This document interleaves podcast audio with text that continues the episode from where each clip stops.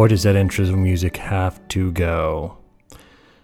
Well, thank you for joining us, or me, here on the Daily Davis. 15 minutes you can't get back. This is our second episode. We're still learning. It's going to show. But today's episode, episode 2, is why the Democrats are all of a sudden being so honest about what they really want to take from you. And this isn't a time when we make a lot of promises because we have a lot of avenues in which to make promises. We have promises we can make through social media, on TV, on campaign mailers. They can hit you pretty much anywhere. There was a time in this country, these promises were only made either through an ad in a newspaper or on a stump in a dusty town square, in which we would like to think that's how, Abraham Lincoln debated his way into the presidency. We will never know. We only understand, to be honest, a little about what drove voters' motives at that time. I think at the time, whispers, the whisper networks were probably a lot stronger than they are today, because you don't have a whisper network anymore. You put it on Twitter. You put an anonymous person, puts it in a comment section, and all of a sudden you have a absolutely huge breaking story that's not a whisper campaign. So the whisper campaign essentially is dead unless you have one in your family, and that's usually reserved for events where somebody's fly is open or they've been drinking a little too much and you spend the time laughing with your cousins, pointing and not really pointing it out to them. The big time whisper campaign, the campaigns that would sink an election, they're kind of over because they're not whispers. They're yells and they're shouts. And speaking of yells and shouts, this all started. I was inspired to talk about this because Kamala Harris, over a month ago, she got CNN to throw her a party when she said she's coming out and run for president. And this was great. She was going to be on TV, live town hall. And she was going to say, this is how I'm going to run. This is what I'm for. And she said something very interesting. Well, it's a lot of interesting things depending on what you value. I value healthcare. I think health insurance is a very important part of my life because I have 2 kids, and not only to help me pay for them being born, it helps for me to take care of them now because they get sick, they fall down, we go to the doctor. She made it very clear on that show that she was going to get rid of private health insurance, employer-sponsored health insurance. 150 million people all at once gasped. Not really, because if you want to understand true TV, the max amount of people who watch any of those news shows is 3 million. One show, 1 hour, 3 million is the best you can hope for. Most of them are 1 million or less. Now think about that in the terms of a 350 million person population. Oh, the vast majority of folks are not watching news. Even if you take the 3 top shows on at the same time, you have maybe 6 million out of the 350 million watching cable pundits every night. Just always keep that in mind. And you may be one of them, you may not be one of them. But something like 25 million people watched the final episode of MASH. And that may have been more than that. So Kamala Harris tells the small crowd that she's in front of and the larger crowd digitally out there, through satellites, internet, TV, I want to take away your employer-sponsored health insurance. And she didn't initially say, and I want to replace it with something better. She says, no, we got to do with that. We got to do away with that. And that was pretty interesting. And that was on the heels of that was before the Green New Deal.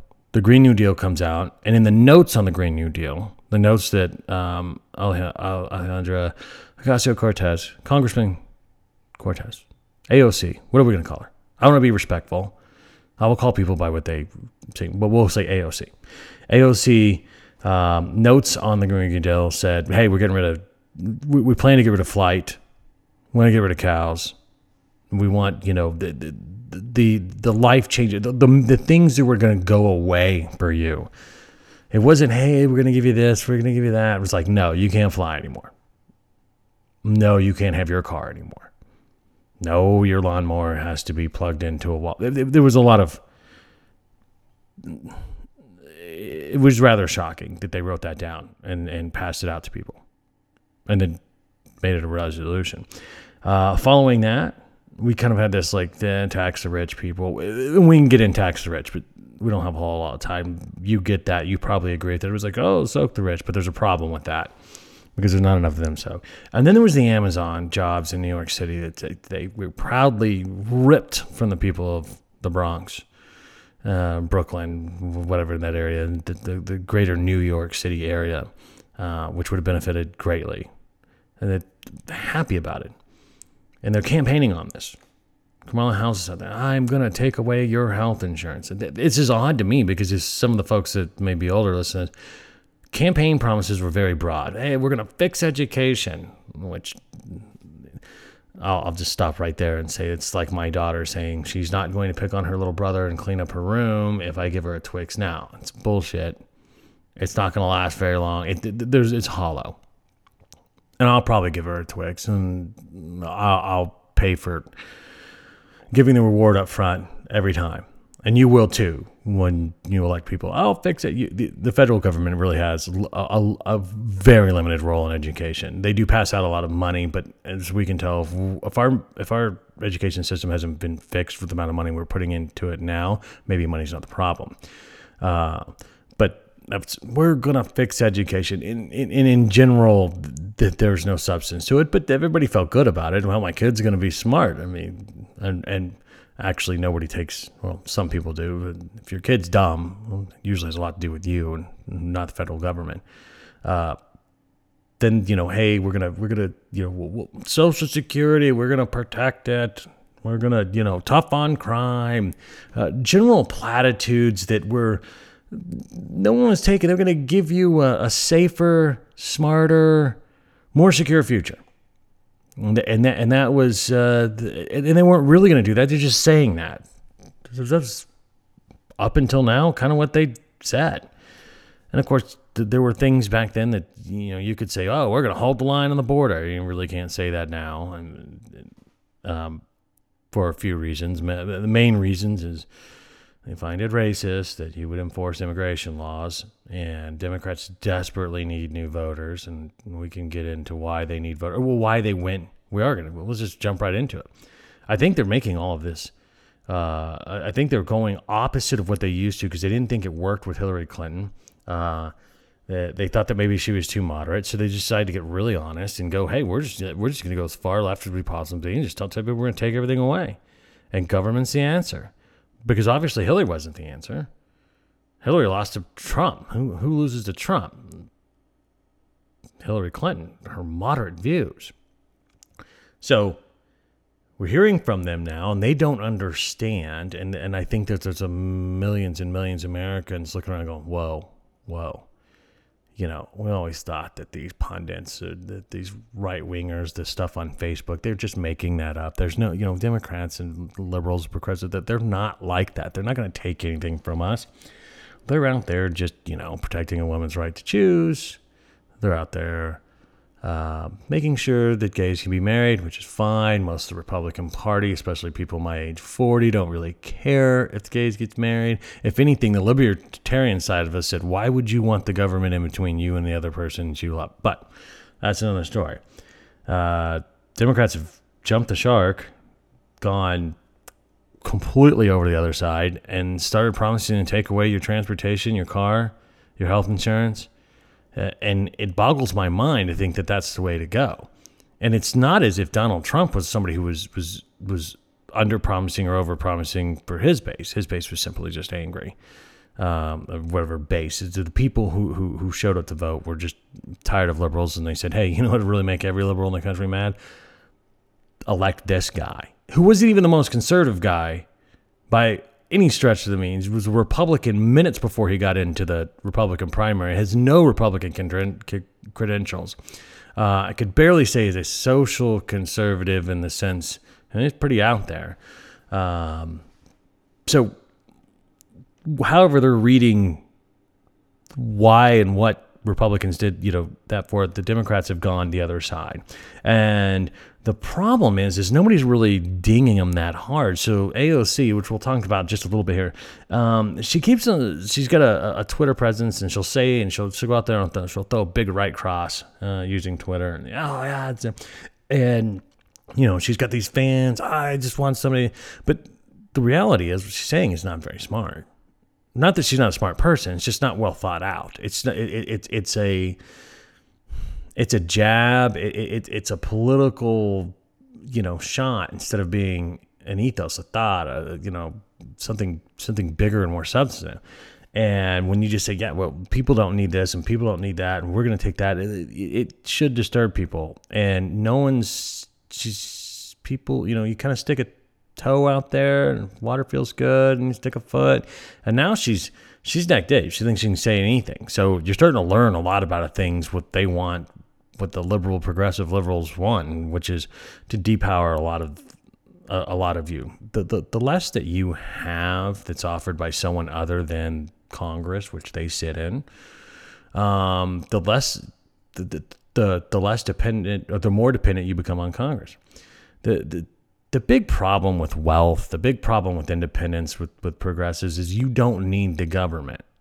You don't need their help. You won't reelect them. You will elect the person that gets out of their way, gets out of your way, because you have what you need.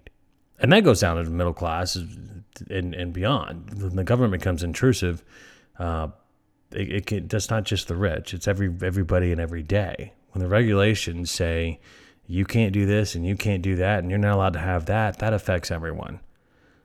So you're learning that they want to shrink you down to where everything is provided by the government. That's easy. This is not a socialism, communism, and fascism idea at the moment. It's just an idea that they will stay in control. I don't think they've gone to the how does this work other than, you know, the more people who seek out a job in order to provide for their family and for their leisure and for their health care and for their food and the whole nine yards, the less likely are to have allegiance to the government. And we have a very low opinion of government. And when the government is going to provide all of those things they took from you, you have no choice but to be loyal to the government because you'd be begging for it. You don't have to beg your employer for anything. You show up legally. They got to pay you. There's a system in which, you know, that handles that. The government doesn't give you what you want. Who are you going to complain to? The government? You're not. So it's an idea that I want everybody to keep in mind as you go forward. The idea that the campaign rhetoric has tugged to what they're not going to let you have, and they're happy to tell you that. It's going to be the biggest sticking point for Democrats. And if you're a Democrat listening to this, there's nothing wrong with you. You just have a different view on things. I hope you're not a person who thinks that everybody should lose their health insurance and have it replaced with something untested, very expensive, and doesn't have buy-in from all the parties. We've pretty much got one buy-in. It's like there's a group of people who want free health care. No one's asked the people who provide the health care. Do you want to provide free healthcare? I don't think so. When you listen to the campaign rhetoric going forward, see if we stay in this direction. Pay attention. Are they talking about taking things? Are they talking about giving things? I'm not sure millennials are. I think millennials have an abundance of choice. It is almost paralyzing to them. And I think that the appeal that some of these candidates have is if they remove choice, if they remove all of this thing in the world, these millennial folks will follow them like, yes, please simplify my life by taking away my freedom. And truthfully, your life will be a lot simpler if you have less freedom. Think about the decisions you don't get to make, where you travel, where you vacation, where you might, what doctor you might go see. So there's an idea there, but we're almost about our 15 minutes, and we'll talk about this more as the campaign goes. Every other day, we either do a moral directive or we do an amendment. Today is the first amendment. We're going to take them in order. Congress shall make no law respecting the establishment of religion or prohibiting the free exercise thereof or abridging the freedom of speech or of the press or the right of the people to peaceably assemble and to petition the government for a redress of grievances. Folks, it's pretty straightforward, except I'm going to give you a few things it doesn't mean. It doesn't mean you get to talk in class. It doesn't mean you get to yell at somebody on the internet. It doesn't mean you have you get a say at city council. Your right to free speech is pretty much public property. You can say whatever you want in your house. There are limits on speech that incite riots or create a dangerous situation. It's the easiest way to say it. Cannot yell fire, theater. Be careful how you use this. You have a right to assemble. You don't have a right to assemble in your employer's office and tell him he's a jerk because it's his office. He can tell you to leave. Be sure you understand where you can exercise, quote, your right under the First Amendment. It's important, extremely important you understand that, because if you get around someone who knows what they're talking about, you look really stupid. And of course, I have some deeper thoughts on our religious exemption here, that whether it be tax, which is not a First Amendment deal, but what they get to say, how they get to say it, and how that mixes in with what the law says about religion and what they say about religion, not prohibiting somebody from practicing their religion. At what point does speech can be protected by saying that is my religion, and who's going to push that line someday? That's something to think about. Again, First Amendment covers you in public. Does not cover you at your school board meeting. They can tell you to shut up and make you leave. Don't make a fool of yourself. We'll talk to you tomorrow.